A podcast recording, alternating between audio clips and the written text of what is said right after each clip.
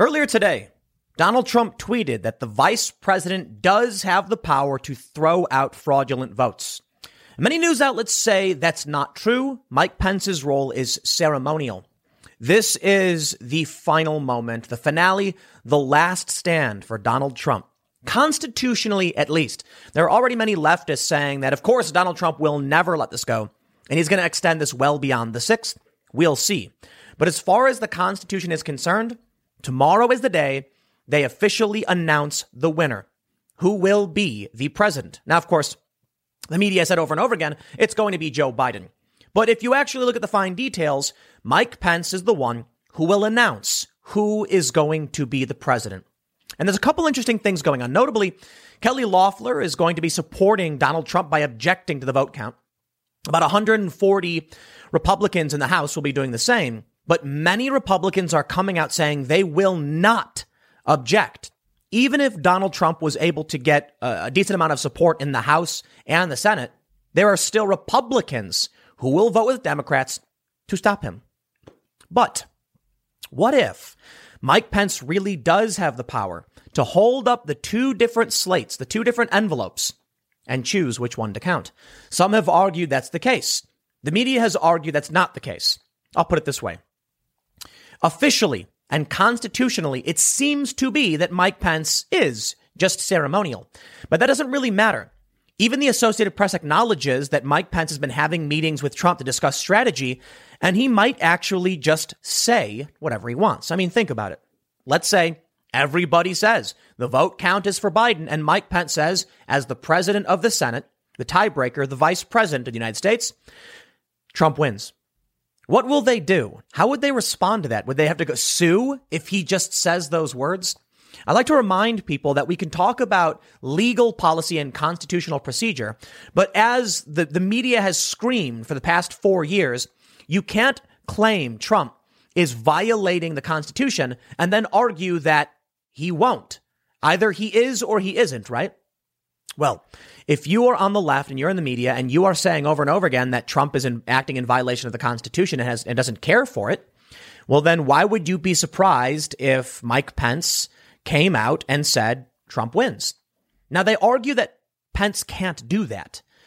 I don't think that's true because I can show you what the AP says, and they seem to uh, at least imply Mike Pence could just announce it for Trump, and then we don't know where we go from there. Constitutional crisis, I suppose. There's also the 1960 election in Hawaii, where Richard Nixon, when he was presiding over the electoral vote count, chose which certified slate to, to, to count. Ultimately, it wouldn't have changed things. But the important point is that it's recognized, at least on Wikipedia for what it's worth, that he chose which to count. The big difference here is that Trump's slate of electors, the people who are supporting him, cast procedural votes, not certified by anyone. But Maajid Nawaz, a very smart dude, thinks Trump is playing a strategy, and Maajid's been right about a lot of things. I'm not entirely convinced he's right here, though. I'll say it again. I, th- I have, I am very comfortable saying Joe Biden's going to win. He's going to be inaugurated as the next president even though it's shocking and it leaves me in disbelief that this man actually was able to pull it off. But I just can't see Trump winning against the establishment. That's the issue. There's one factor that may change things, and that's if people show up today and tomorrow for the president. If there is critical mass, Trump might make some moves. But I suppose that at least remains to be seen. Let's take a look at what they're saying about Trump calling on Pence and what Maajid Nawaz, very smart dude, I'll say it again, He's laid out what he thinks Trump's plan is. And this is not some random internet conspiracy theory guy. This is someone who's giving you legal arguments as to what he think may happen as to how Trump might actually win. I think it's silly to say Trump might actually win, to be completely honest. But there's a light, was a lottery tickets chance. We'll see. Before we get started, make sure you head over to timcast.com slash donate if you would like to support my work. There are many ways you can give. I got a P.O. box. You want to send me some stuff. But the best thing you can do is share this video, my friends. The finale is upon us. Maybe it'll be a two-parter, a three-parter, a four-part. Who knows how long this episode will go. But this is the season finale. If Trump pulls it off, then we get a new season, a new, four new seasons of the Trump show. And if he doesn't, that's it. So if you'd like to support the channel, sharing is the best way you can. But don't forget to like, subscribe, hit that notification bell, and let's read from the Hill. They say Trump raises pressure on Pence incorrectly stating he could throw out electors. They say Trump in a Tuesday tweet suggested he believes that Pence should overturn the results in some states by rejecting chosen electors, a power the vice president doesn't have in what is largely a ceremonial role. In the tweet, Trump claimed incorrectly that Pence, quote, has the power to reject fraudulently chosen electors. The Constitution does not grant the vice president such powers. That sentence is really interesting to me. This idea of who is granted what by whom. I believe that uh, the Constitution says that our rights are granted to us by our Creator. Or is that the Declaration? Sorry if I'm mixing them up.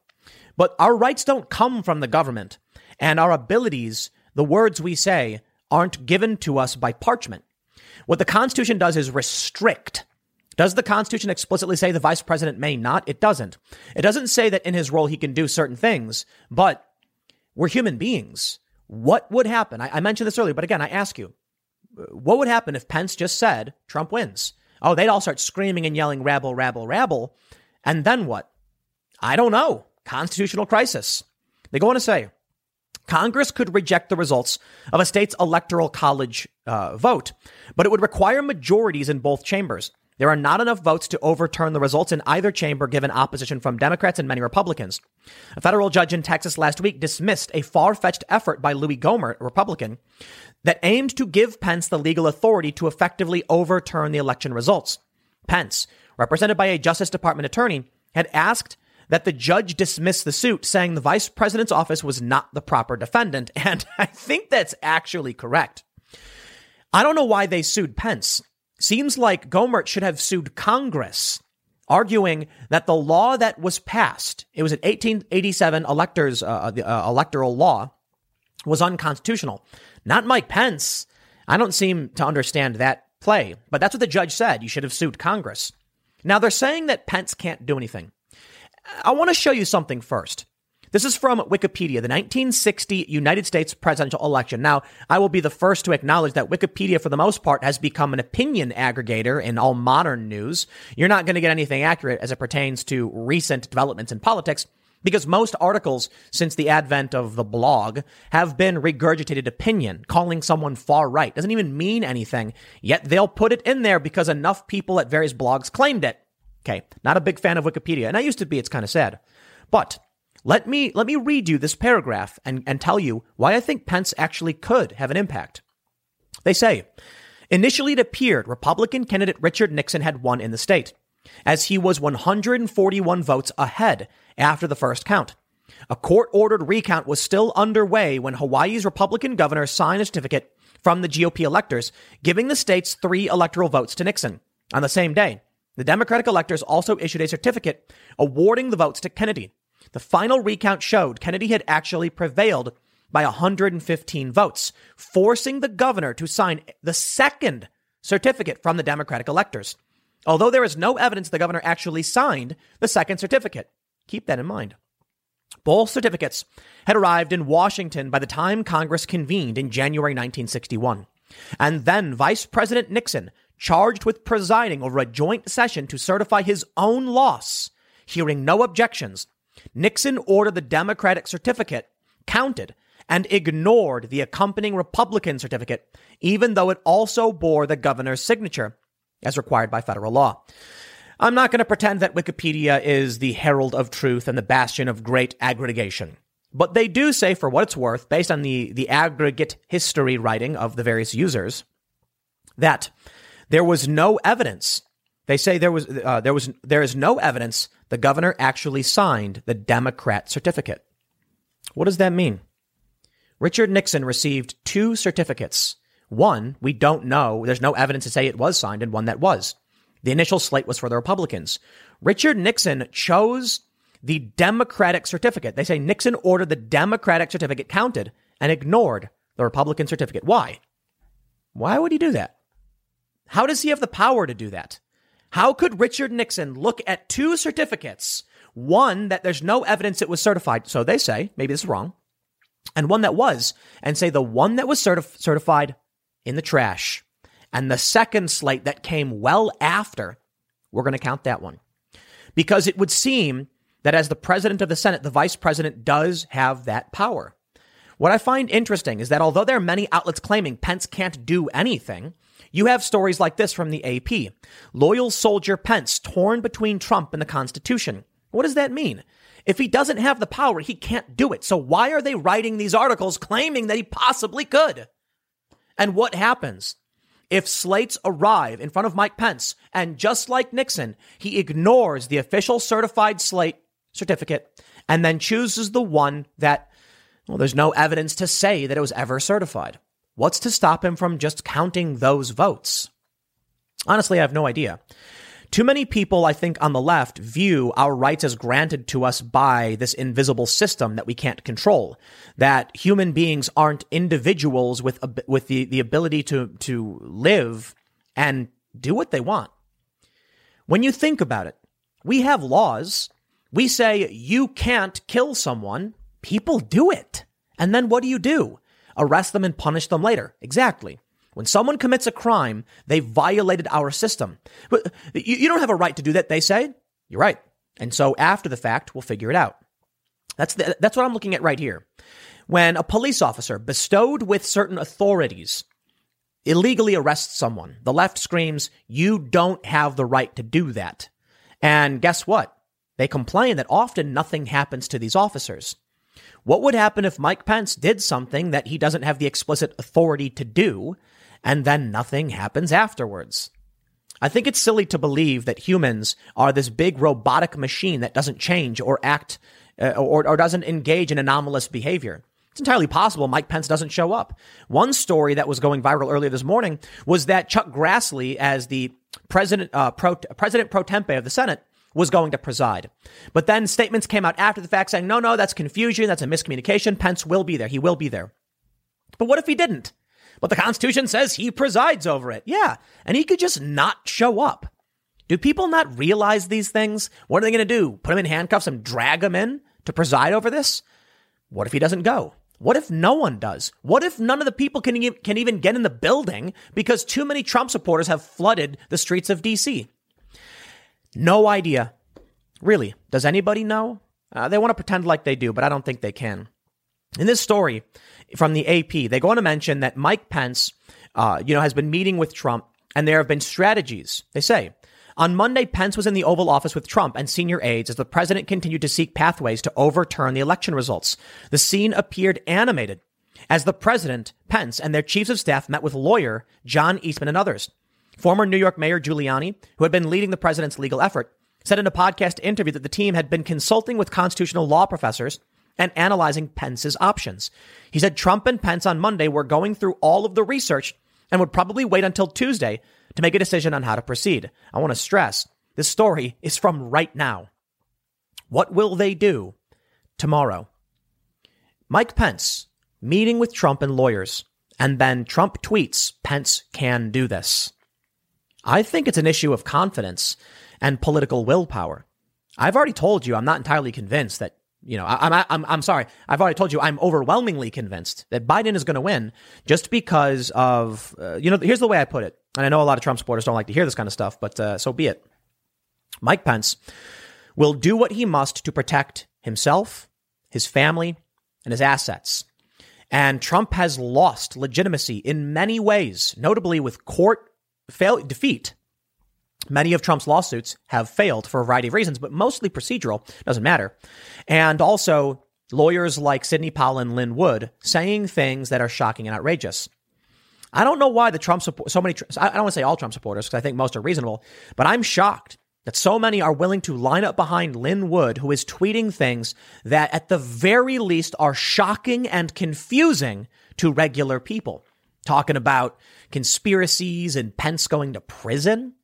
He tweeted Pence was going to go to jail. Now Pence is in a meeting with Trump to try and help Trump win. So You see, you have to ask yourself, why wasn't Lin Wood banned from Twitter? When he started tweeting all this crazy stuff and saying crazy things, they just let him do it. Because it hurts Trump. Takes away Trump's legitimacy.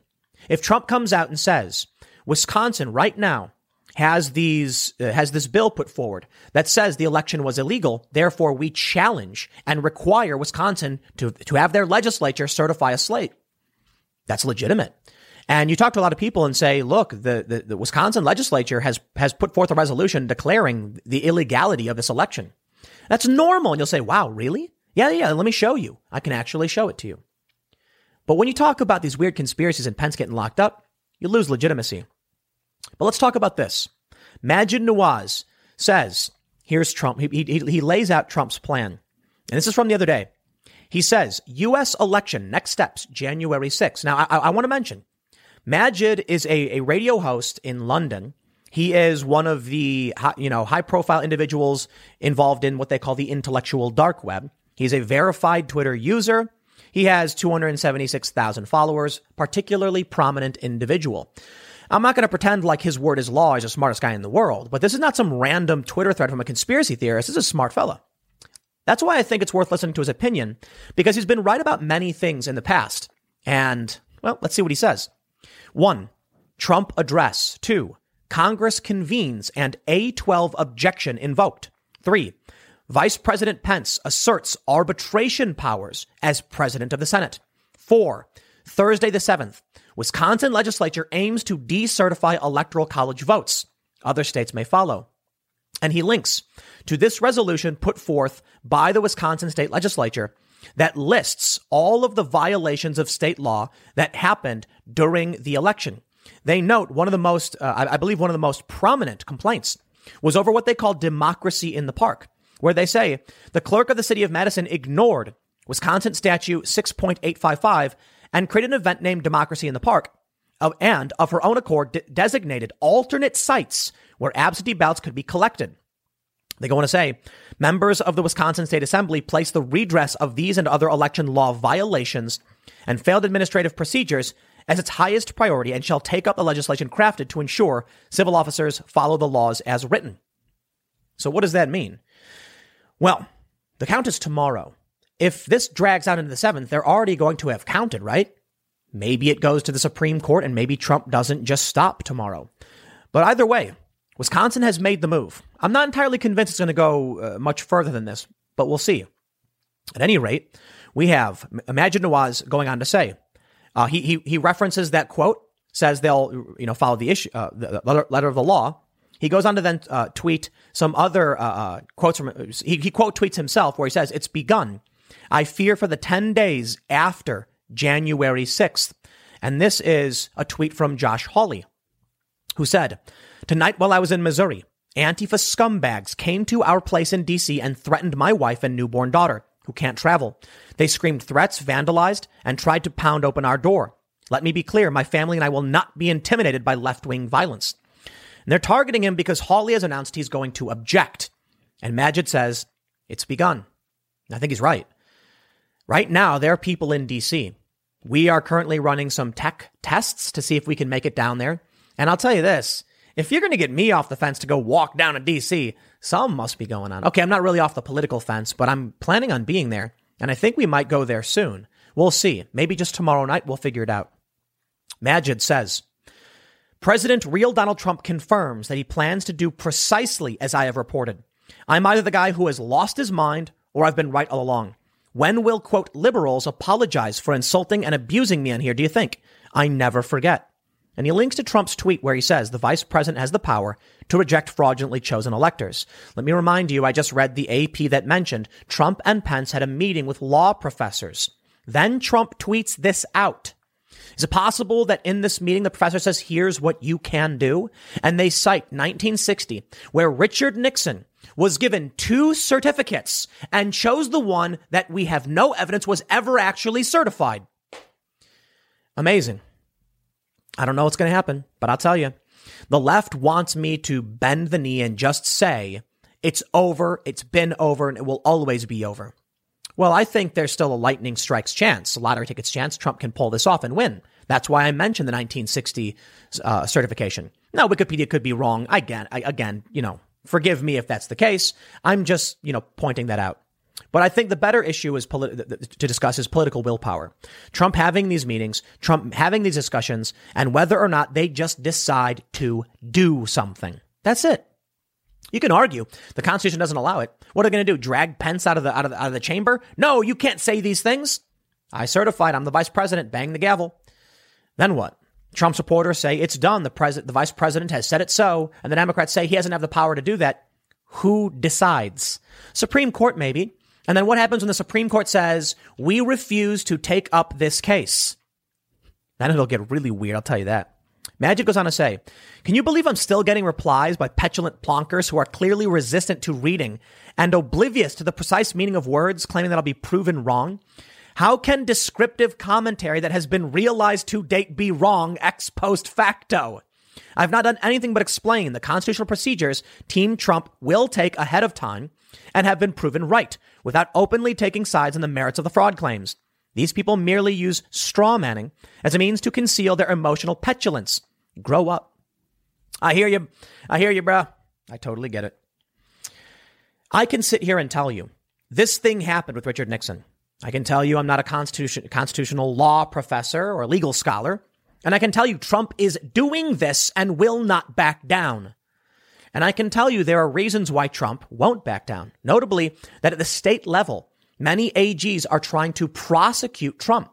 They're trying to find a reason to go after him. They're ramping up a, a, a, financial probe against him in New York that targets his organization, which will negatively impact his family. So I ask you, when you threaten, threaten a man's legacy and his family, do you think he'll just surrender? I don't. Trump has called for people to be on the ground in DC and they are showing up. I saw a video. Looks like a decent amount of people so far. It's the fifth. The main event is tomorrow. We'll see if Trump supporters have the political willpower to actually arrive to defend the president, or if it's true, smoke and mirrors. But I'll tell you, after 62 million votes for Trump the first time, jumping up to 74 million, Trump certainly has done something right and generated massive support he didn't have the first time he ran.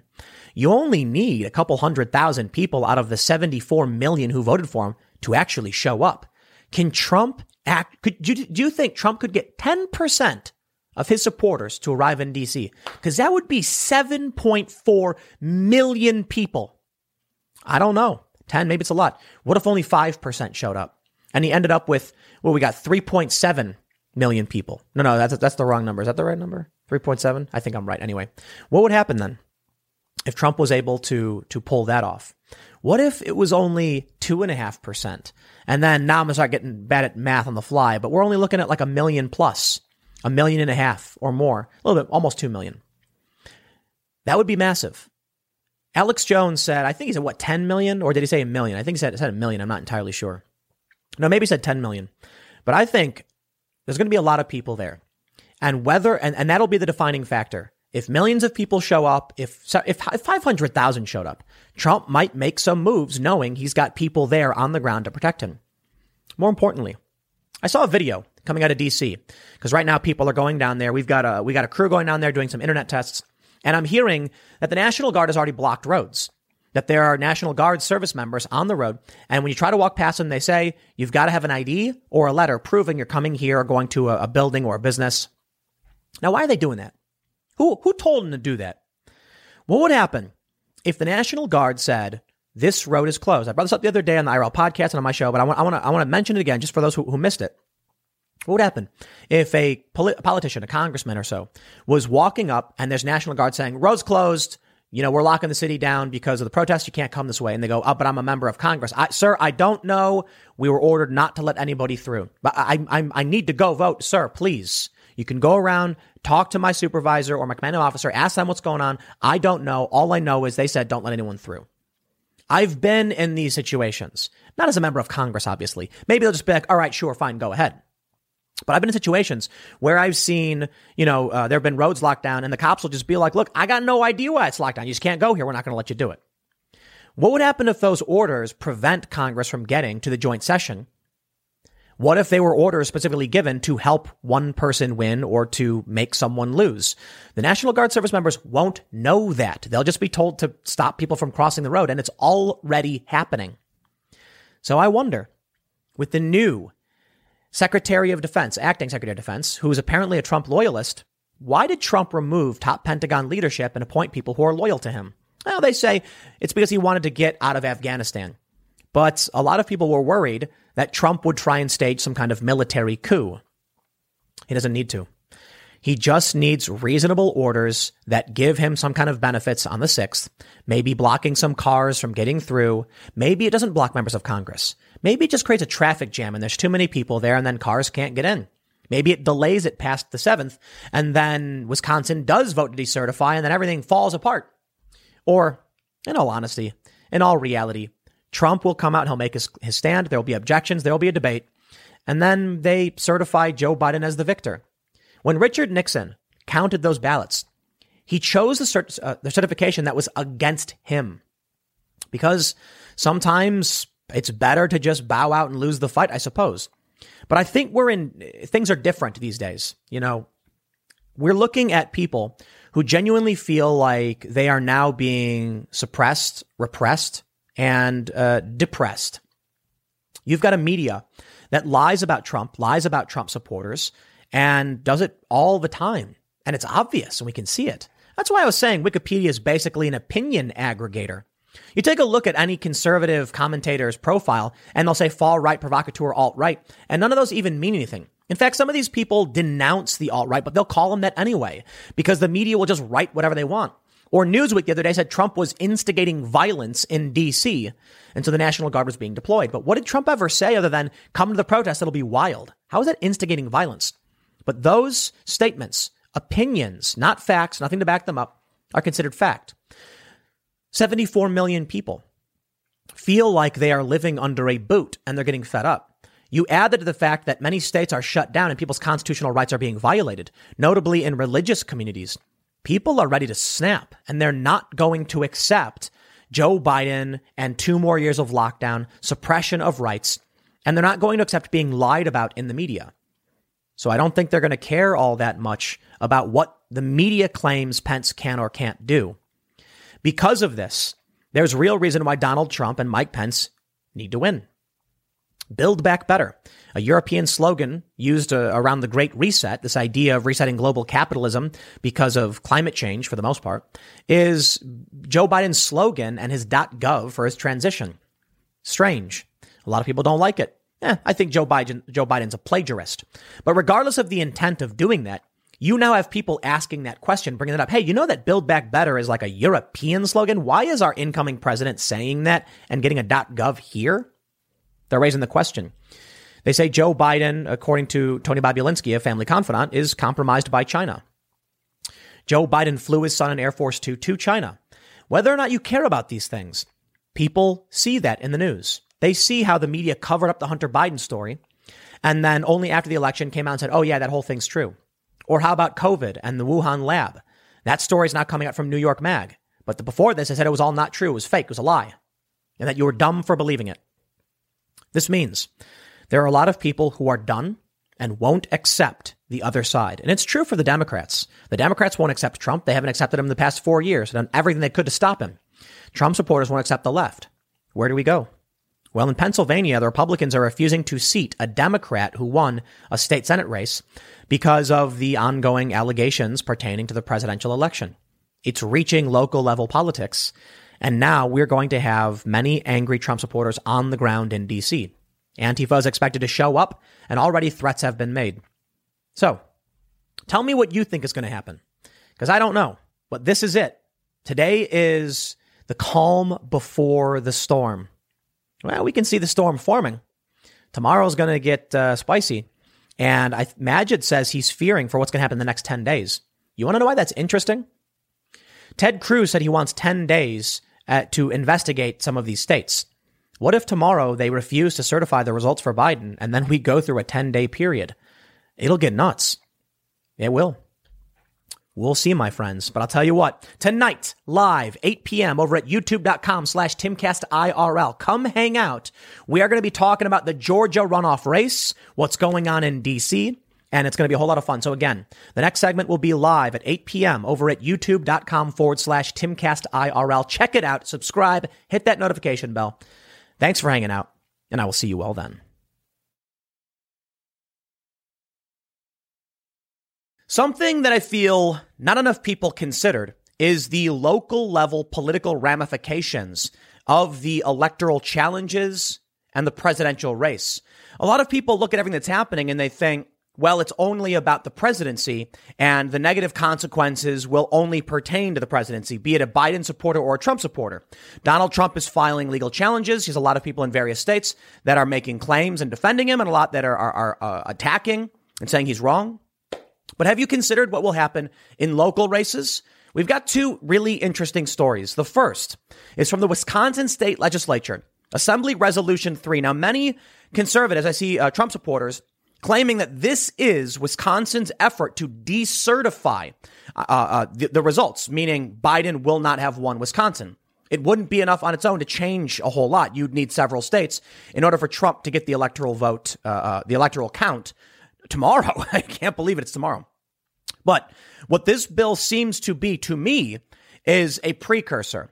I don't necessarily know if this is going to have any impact, but it is an assembly resolution being, it is introduced right now that lays out a bunch of the problems, the constitutional issues where in Wisconsin, the law was violated as it pertained to the election rules.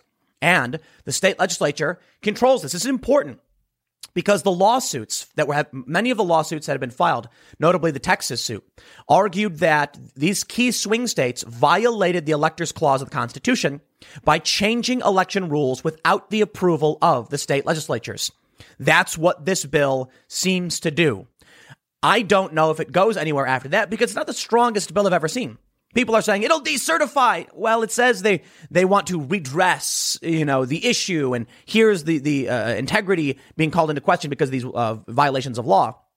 What it could do is show the intent of the state legislatures to certify a different slate of electors.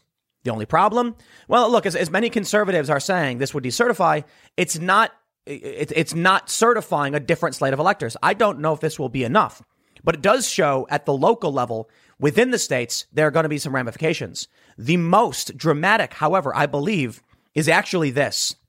PA State Senator Jim Brewster swearing in to be delayed due to fight over mail in ballots.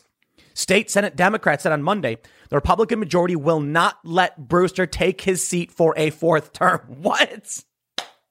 Whoa, whoa, whoa. This is getting weird. And there you go. This, I think, is is is the the unintended consequences, the massive impact. And when I tell people, I'm warning you that things are getting crazy and that, you know, we're headed towards some kind of crazy conflict, whatever you want to call it. What happens when at the state level, these states are getting torn apart? The Republicans control the state legislatures in Pennsylvania, Wisconsin, and many other states. Well, they can determine whether or not this man takes his seat, whether or not they, they listen to him or allow him in. The Democrats can complain all they want, but they aren't in the majority here. Because the Republicans are saying, we want these issues addressed, and the Democrats are saying, no, we're going to run out the clock, Republicans are saying, then we won't let Democrats come in. I don't know if it ultimately matters in the end, but protesters are showing up demanding that the, the results in Pennsylvania be decertified. The, the, the, reason I think this is the, the important story to lead off with today is that the protests have begun. Right now, people are already in Washington, D.C. Donald Trump has come out. He had a rally. He demand. He said uh, Mike Pence better come through for us. Otherwise, he's not. He's not going to like him all that much. A lot of people think Mike Pence has more power than he really does.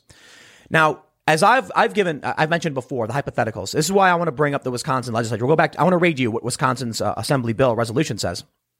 Is uh, uh the reason I bring this up?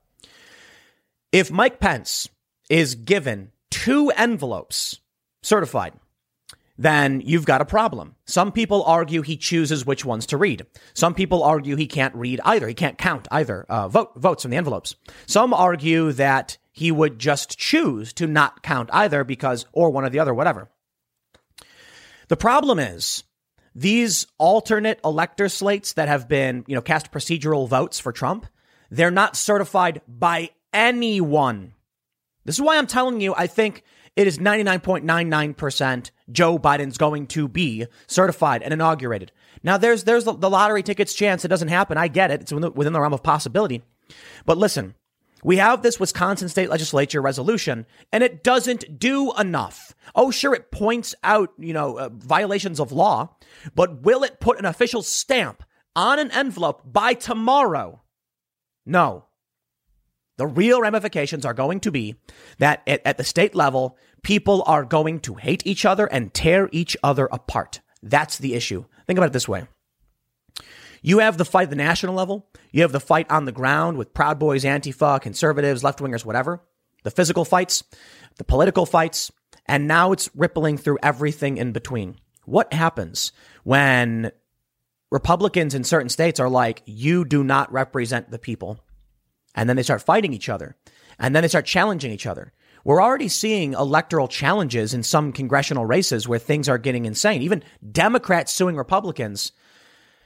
You know what? You know what I, I think we're seeing is people like to self isolate. They like to find communities. I, should, I will put it that way. It's a better way to explain it.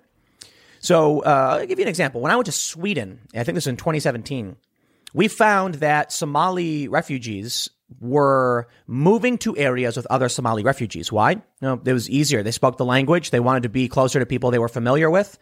And that what that created is disparate cultures where the people who lived in these, you know, growing Somali communities didn't feel the Swedish government represented them or the Swedish people did. It was a different group of people with different customs, different language, different food. And so it didn't quite mesh properly. What I think we're seeing in the US is something similar. I'm looking at buying crazy, you know, farmland out in the middle of West Virginia so that we can shoot videos and just have fun and get away from everything. So the liberty minded people are moving away from cities and the people who don't care about freedom and don't mind being locked in a cubicle or aren't smart enough to escape are just accepting Democrat rule. You see, it's the polarization of the communities, of the ideologies. And now what ends up happening is we're at a point where the Democrats are so insanely different from Republicans that Republicans and Democrats refuse to accept each other. Now, personally, I disagree with a lot of Republican policies, but I think the Democrats have become overwhelmingly authoritarian wingnuts. I mean, you look at you got Lauren Boebert, the you know uh, who's now in Congress, Republican. She wants to carry her you know, concealed Glock on Capitol Hill and the left, the, even these people claiming to be like democratic socialists who should be pro gun aren't. And they're mocking her and making fun of her.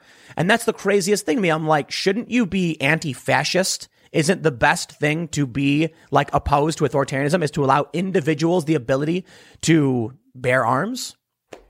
They don't because the left has become overwhelmingly authoritarian. Bend the knee, do as you're told. But I don't, I don't want to rant too much. Let me show you what's going on with this assembly resolution.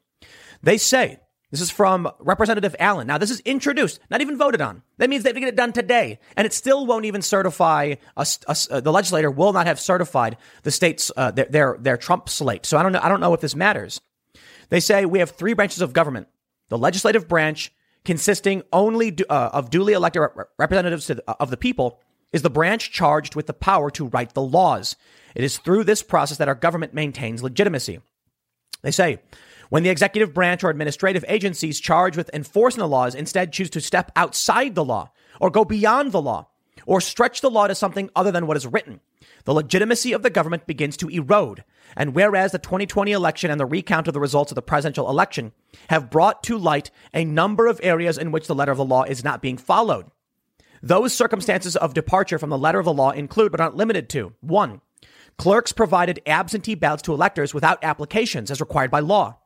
Clerks and deputy clerks authorized by the municipal clerk failed to write on the official ballot in the space for official endorsement the clerk's initials and official title required by law. Let me, let me tell you why that's important. If you didn't request the absentee ballot, why'd you get one? Who voted? If the clerk doesn't initial the, the, uh, uh, uh on the ballot, the space for official endorsement, how do you know where the ballot came from and who handled it? That's chain of custody. That's basic security. The clerk issued absentee ballots to electors who were required to enclose a copy of proof of ID or of uh, or an authorized substitute document, but who failed to do so. Clerks failed to enter initials on ballot envelopes, indicating whether the elector is exempt from providing proof of ID as required by Wisconsin law.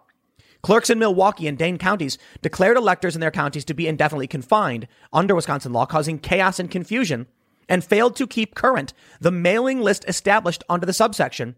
More than 215,000 electors thus avoided identification requirements and safeguards that the legislature has established.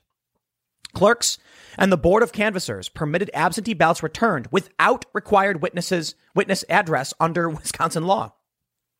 Clerks who received absentee ballots with improperly completed certificates or no certificates filled in missing inter, uh, information in, viol- in contravention of Wisconsin law. They say the Wisconsin Elections Commission, in contravention of Wisconsin law, barred special voting deputies from entering qualified nursing homes and assisted living facilities, instead, mailing ballots to residents directly, thereby avoiding safeguards the legislature put in place to protect our most vulnerable citizens and loved ones. The clerk of the city of Madison ignored the law and created an event named Democracy in the Park and of her own accord designated alternate sites where absentee ballots could be collected. These ballots were counted in contravention of the law.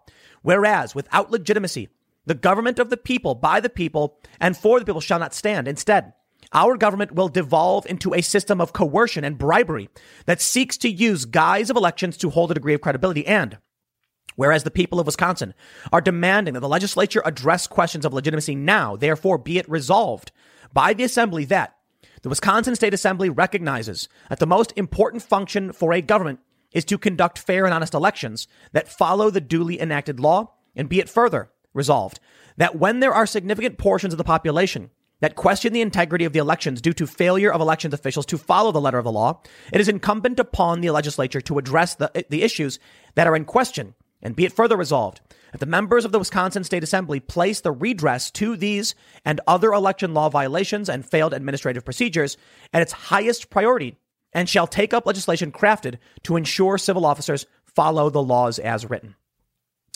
What they're basically saying, and they've laid out, which could be very beneficial to lawsuits, is that here is exactly where we, the state legislature, have stated the law has been violated and why.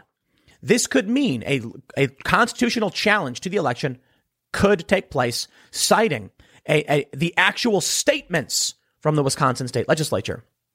Now, I think the issue we probably need to see Wisconsin state legislature, Pennsylvania, and Georgia, maybe Arizona, filing lawsuits challenging the certification of the electoral uh, vote count certi- uh, from the governors. The governor certified. Now, they're not doing that. Texas did. Why? Why aren't we seeing Wisconsin state legislature actually file? Because I don't think they're actually going to do anything. A lot of people are like, "This is it, Wisconsin. They're they're making moves." No, they're not. They've laid out much of what we've already known, which could help. But vote the vote count is tomorrow. You think anything's going to get done? I don't. What I think we're seeing is many Republicans, many establishment Republicans, just trying to placate Trump supporters. And Trump supporters are buying into it. I'm sorry, man. Maybe maybe I'm wrong. Maybe it's it's a it's a just one day before they're going to count the, the, the votes to certify Biden's win. They give us this, you know, uh, uh, it's it's it's introduced, not even voted on. Maybe they'll vote on it. Introduced on the fourth. Maybe they'll vote on it. Maybe. Now, I'll, I'll tell you this in Wisconsin, you've got in the Senate, it is 17 Republicans to 13 Democrats. So they got the majority there. In the state assembly, it's 62 Republicans to 34 Democrats. So they definitely have the majority there. I believe there are three vacancies in each house in Wisconsin.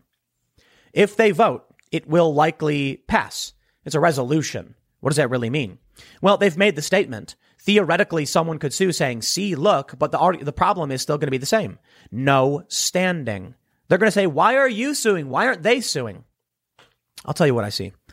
Wisconsin seems to be trying to just say, we're going to take care of this in the future.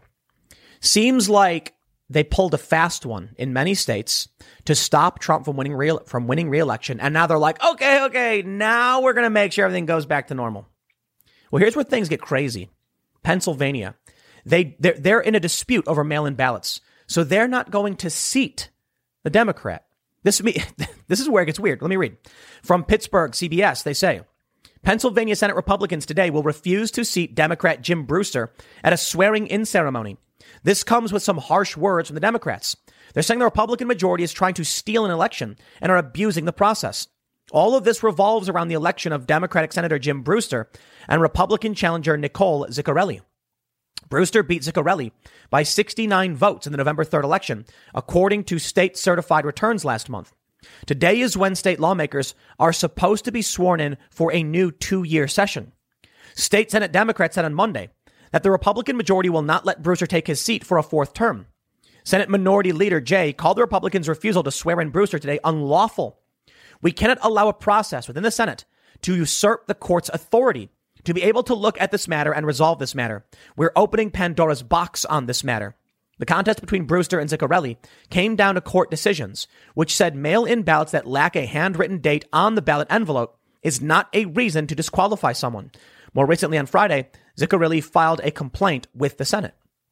Now we're seeing in, uh, I believe it's in Iowa, you had the, the, Democrat lose by like six votes and then requested to Pelosi not to seat the Republican because of court challenges. I believe the uh, Pelosi rejected that. I'm not uh, 100%.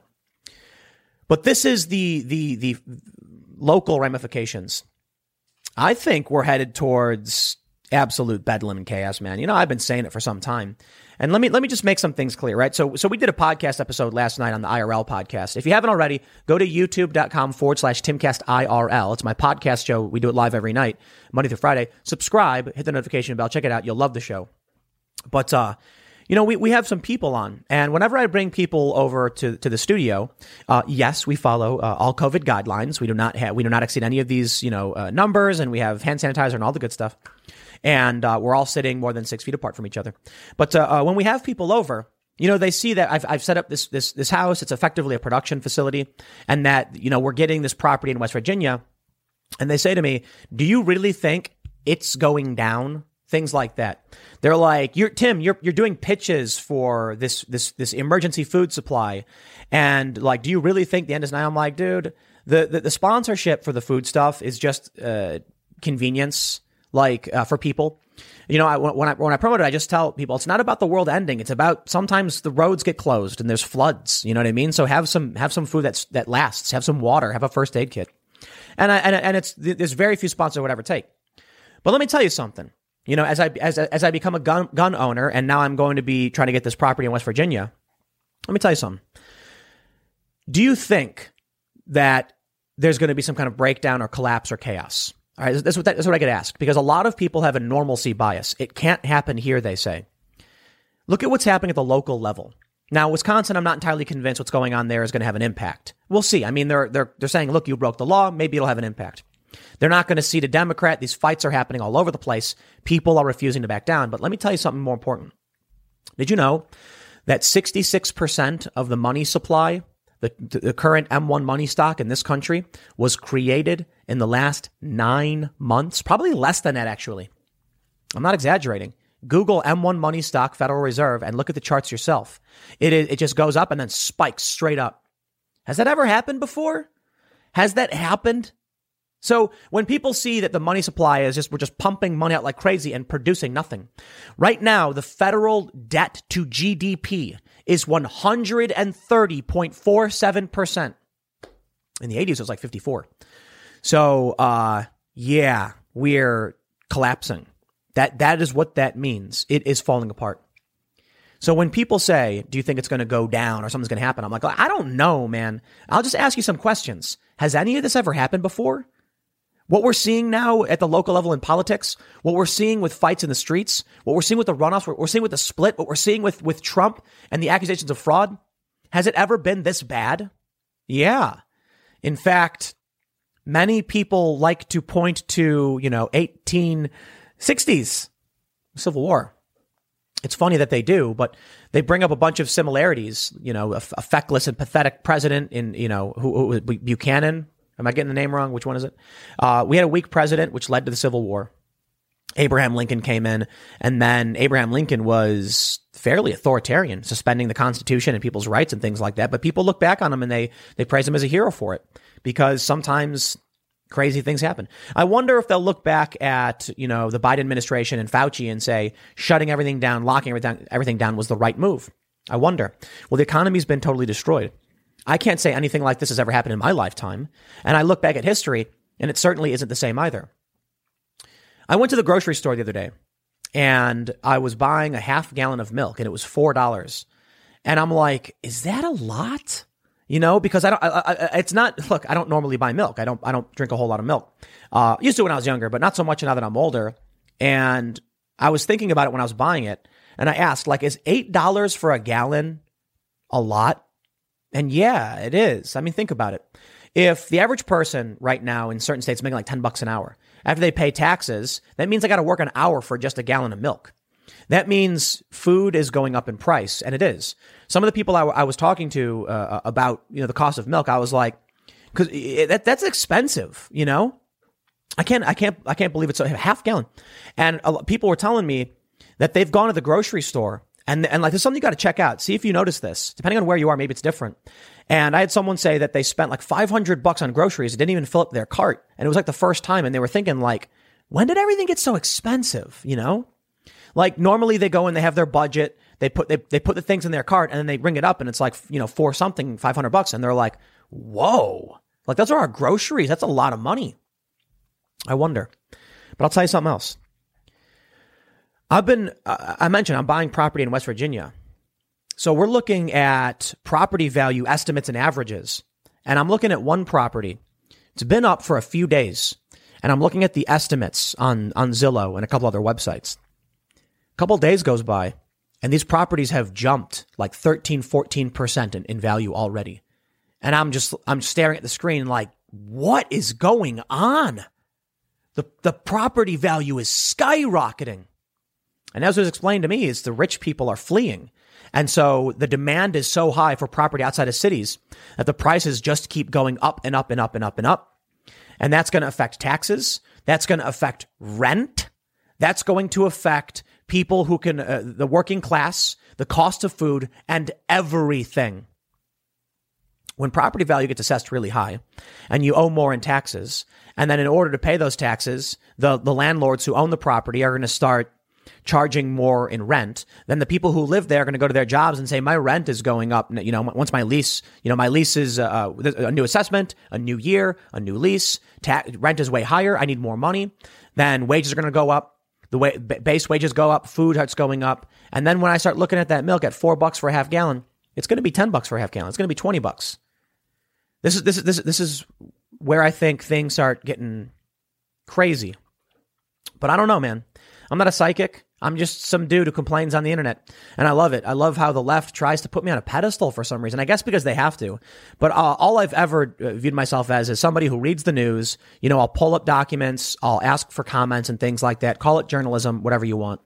And I just want to understand what's going on and talk about how I feel about things and what I think about things. And I'll tell you, I've not been confident in the system at all. When you see the money supply increasing by trillions of dollars to now $6.6 trillion from $4 trillion just not even a year ago, and not, not, not, not to mention the national debt, the borrowing of money, the debt owed at 27 trillion, with the GDP, uh, uh, the debt to GDP at 130%. I gotta say, I'm not confident that we're pulling out of this tailspin. The dollar, according to CNBC, is in a downward decline. Bitcoin is skyrocketing. So here's what I tell you. Look for the people in the know, the connected wealthy elites, the people who know people in government, the people who know the major, you know, people at major corporations or who work there. And what are they doing? They're buying up property like crazy outside of cities. They're buying assets like Bitcoin. They're getting away from the dollar. And that says to me, I think things are going to get freaky. Protest starts today in Georgia. Trump supporters are, are already there. Not, not all of them, but many of them. The protest is today and it's soon. I wonder, how many Trump supporters left Georgia yesterday to make it to DC for today and will not be voting? Now, a lot of people have said, Tim, they vote by mail. Well, hold on. Republicans don't. Republicans overwhelmingly vote in person. Democrats vote by mail. The advantage is for the Democrats. What'll, what'll happen if today they announce that the Democrats win the runoff and tomorrow, you have a bunch of Republicans and Trump supporters angry, standing in DC, realizing the Democrats will now control every branch of government, assuming they pack the Supreme Court.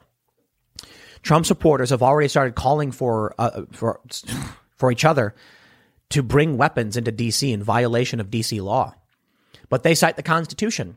But DC has a law banning weapons from being carried. So people are saying they're going to defy the law. I I think things are going to get spicy, get crazy. But I, I, could be wrong. You know, Trump supporters aren't the violent bunch. They might go around, wave their little American flags, and go home. We'll see how things play out. I'll leave it there. Next segment's coming up at 1 p.m. on this channel. Thanks for hanging out, and I will see you all then. A couple of years ago, there was an individual who lied to the Associated Press. The Associated Press then put out a fake story. I responded by correcting the story and doing journalism. I was able to look up some facts and verify this individual did lie and the AP was wrong. YouTube took down my video. Why? Because if the establishment says it, so be it. And who are you but a pathetic, lowly YouTuber? Okay, sure. Well, it turns out a couple days later, when the AP issued an apology and a retraction, my video was reinstated. We now have another story. And I would like to just let you all know you've seen the title of the video, so you probably have a general idea. The media, the establishment, these big tech companies have nothing but disdain for you. You are nothing, you are stupid. But time and time again, they prove they have no idea what they are talking about. My friends, NPR tweets. A new poll finds 40% of respondents believe in a baseless conspiracy theory that the coronavirus was created in a lab in China.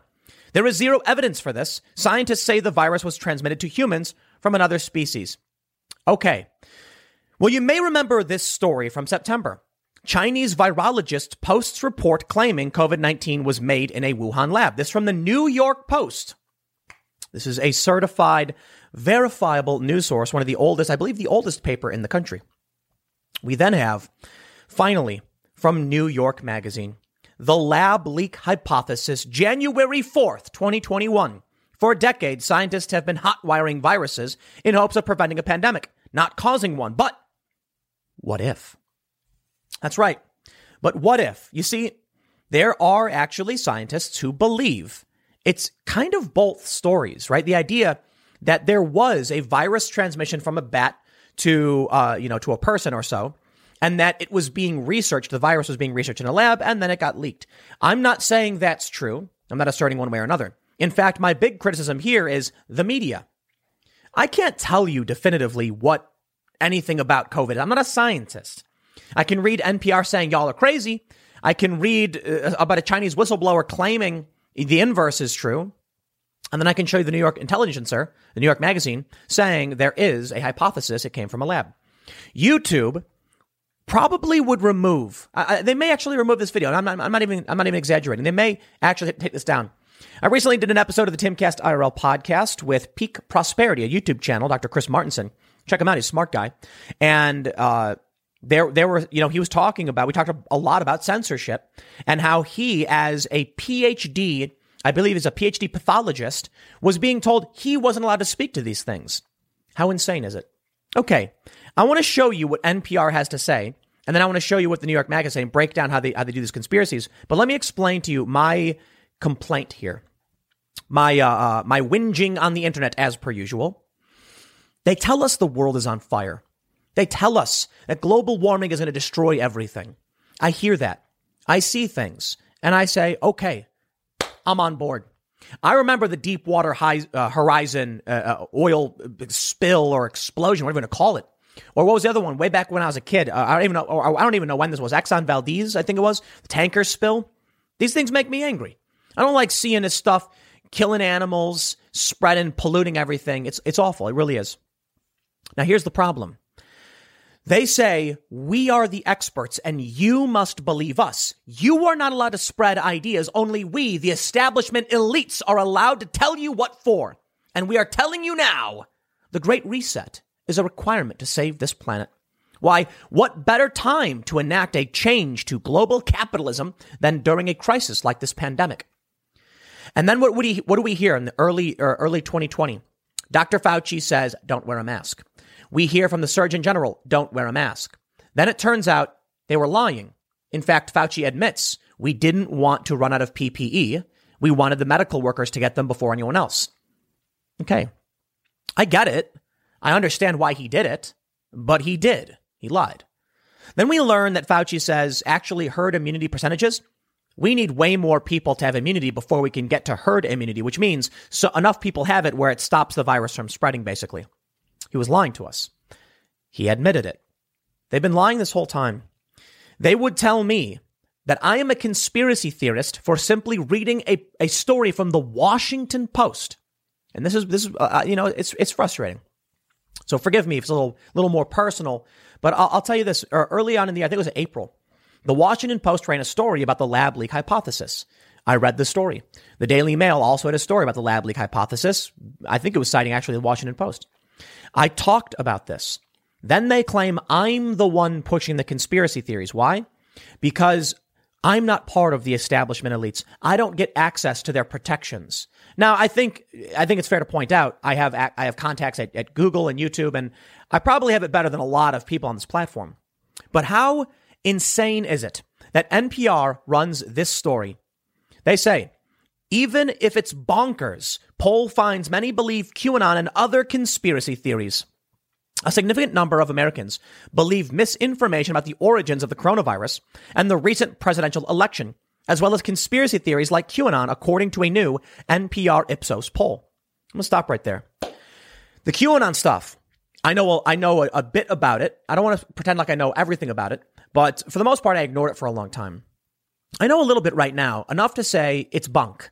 I mean, I'm sorry, man. There's just way too much bunk garbage throughout all of the QAnon stuff. And I've had conversations with people and I'm like, you really need to look in the history of this stuff. And, it's not just that. I know individuals who have privy to access to information and they think they know who, who, who Q is. Or I should say the person who's claiming to, to, to it, it seems like it's, it's, it's a lot of, it's a lot of, uh, um, wishful thinking. I'll put it that way. It's people who just want to live in a, in a, in a, certain world, and that's fine. Hold on. But I'm not here to rag on the Q people. I'm not here to rag on regular people who don't trust the mainstream media. I'm here to blame the mainstream media. Do you know why there are people who believe things like the QAnon conspiracy theory stuff? Because they turned on the news one day and they said, there is no Hunter Biden scandal. Everything you saw on the internet is fake news. Go home and vote for Joe Biden. And they were like, wow, I was talking to a guy the other day. He's like, "No, nah, that stuff's not real." That Hunter Biden. I'm like, "What do you mean?" They they came out initially, Hunter Biden, all fake news. After the election, boom, confirmed. Hunter Biden under investigation. So is uh, Jim Biden. I think that's his name. Hunter uh, Joe Biden's brother. So you mean to tell me I turn on the TV and you lie and lie and lie. And CNN's like, there's nothing here. It's fake news. NPR. Oh, hey, NPR. They issued a statement saying, we're not going to cover distractions, this Hunter Biden scandal. Then the election happened. And they say Joe Biden won. Now, he won all these states, and the media comes out and says it. So now you have regular people seeing NPR say there's no Hunter Biden story, and Joe Biden has won. And then the news breaks and NPR covered this as well. Confirmed Hunter Biden facing criminal probe. Joe Biden's brother facing criminal probe for money, money laundering related to scandalous deals with China. And then all of a sudden, you have these people saying, wait a minute. You told me last month this story was fake news. Wait a minute. You told me Joe Biden won. So is it any surprise there are people who don't believe it? I'm not surprised at all. The mainstream media is pumping out garbage all the time. So if you if you get a person who tells me to trust the plan because they think Mike Pence is going to be arrested because he's secretly working with. I'm sorry, man. Lin Wood's tweets. I'll just put it that way. You've seen him. He's got he's got too many. You come to me and say all that stuff. I'm going to be like, dude, I'm not. I, I, I, that's that's that's ridiculous. Then you come to me with the NPR stuff, and I laugh and I say, guess what? It's ridiculous too. Why should I sit here and take this from NPR when then you what you turn around and you get New York Magazine coming out with this stuff? How dare these people? And, and that's why I say, you know what? The system is broken. You know why? Why should I, or anyone for that matter, be it a moderate, a liberal, a Trump supporter, try to convince anyone that the media is full of it when they don't care and they publish lie after lie, flip flopping about, making no sense? Who do I trust? New York Mag or NPR? I don't know. The New York Post came out and said there's a whistleblower they said that the, uh, a Chinese virologist was claiming it was made in a lab. And they said the New York Post is, is lying. It's fake news. So then the New York Mag comes out and says, actually, how dare these people? Here's what they said over at uh, NPR 40% of respondents said they believe the coronavirus was made in a lab with China, even though there is no evidence for this. None. Even though in September, a Chinese researcher made a claim. I'm not saying a claim is definitive proof. Evidence is defined as signs or indications of something. If a Chinese, uh, what's her, she's a virologist, right? Chinese virologist comes out and says, yes, I believe this to be the case. Here's our paper. Well, now you have evidence. Is it definitive proof? No, but it is a sign or indication. You see how they lie. Scientists say the virus was transmitted to humans from another species.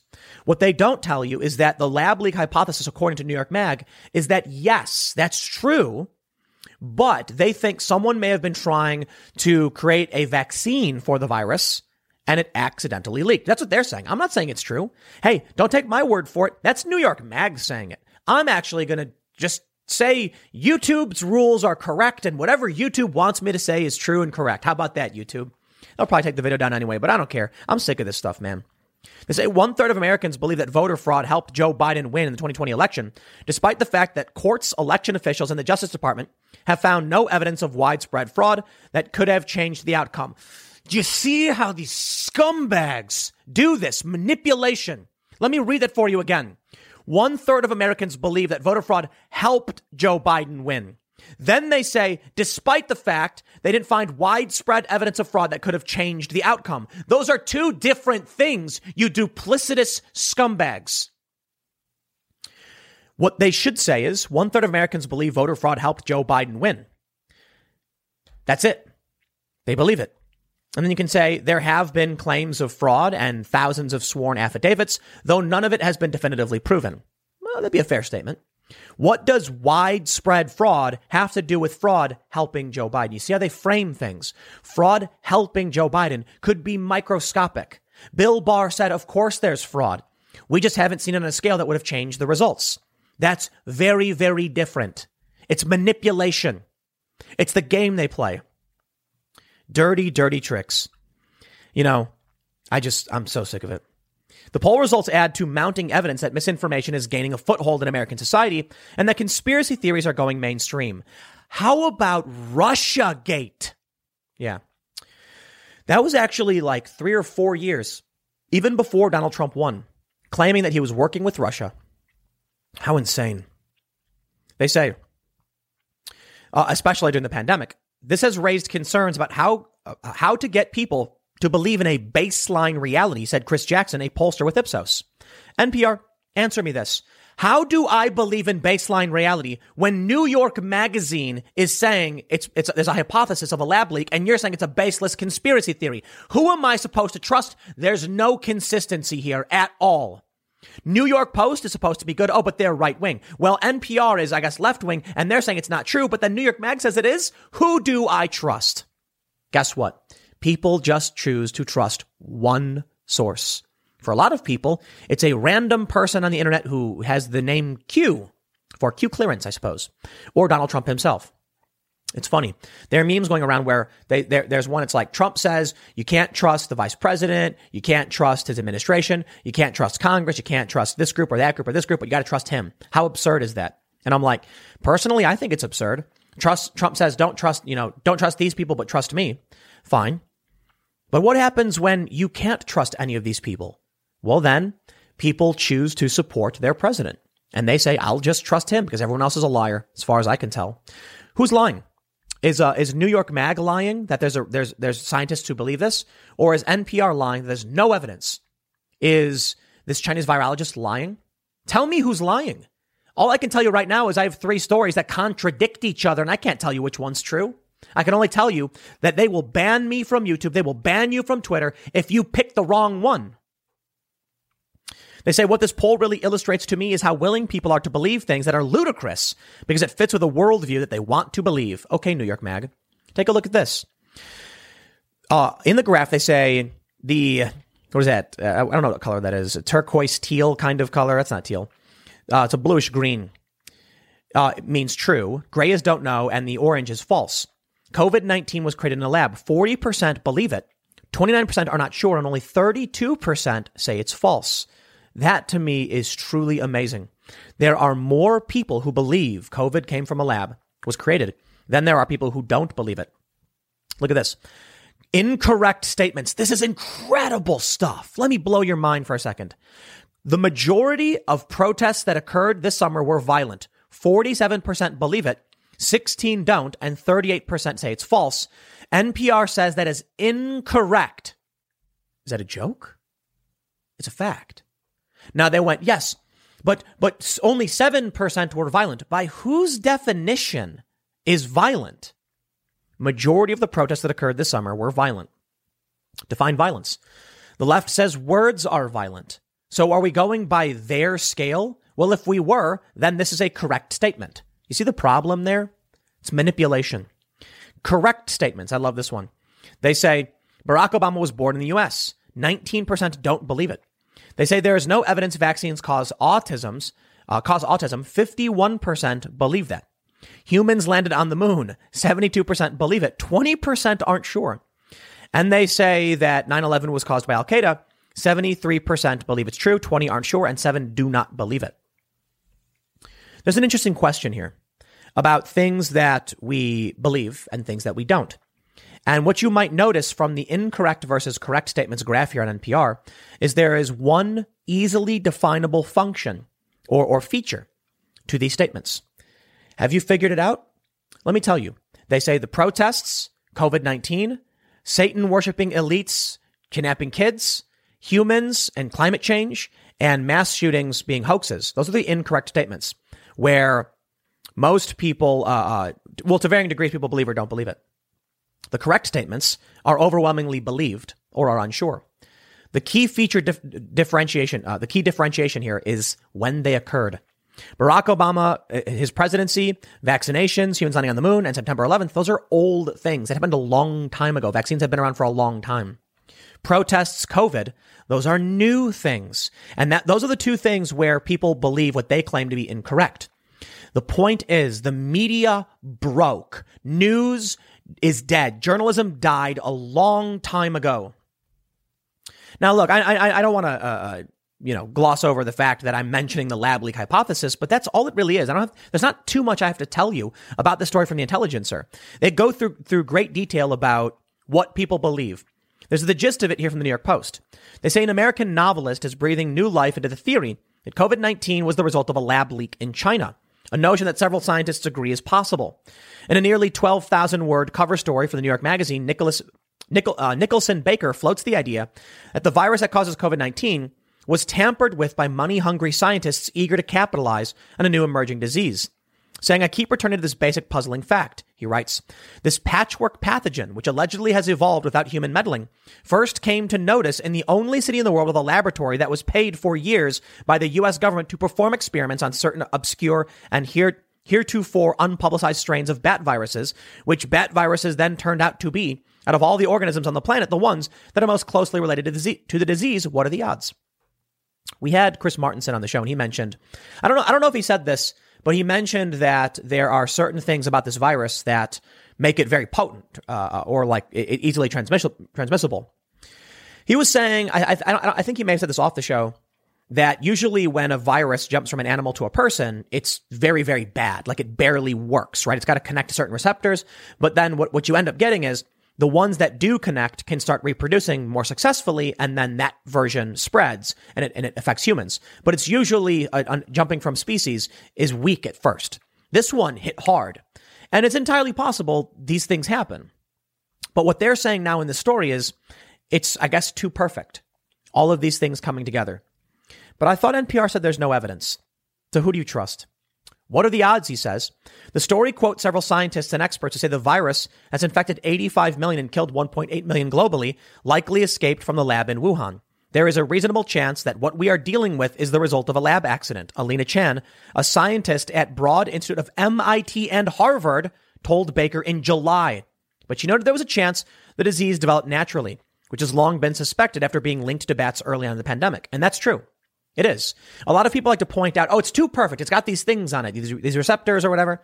It's like, listen, sometimes you win the lottery. Sometimes astronomical odds happen.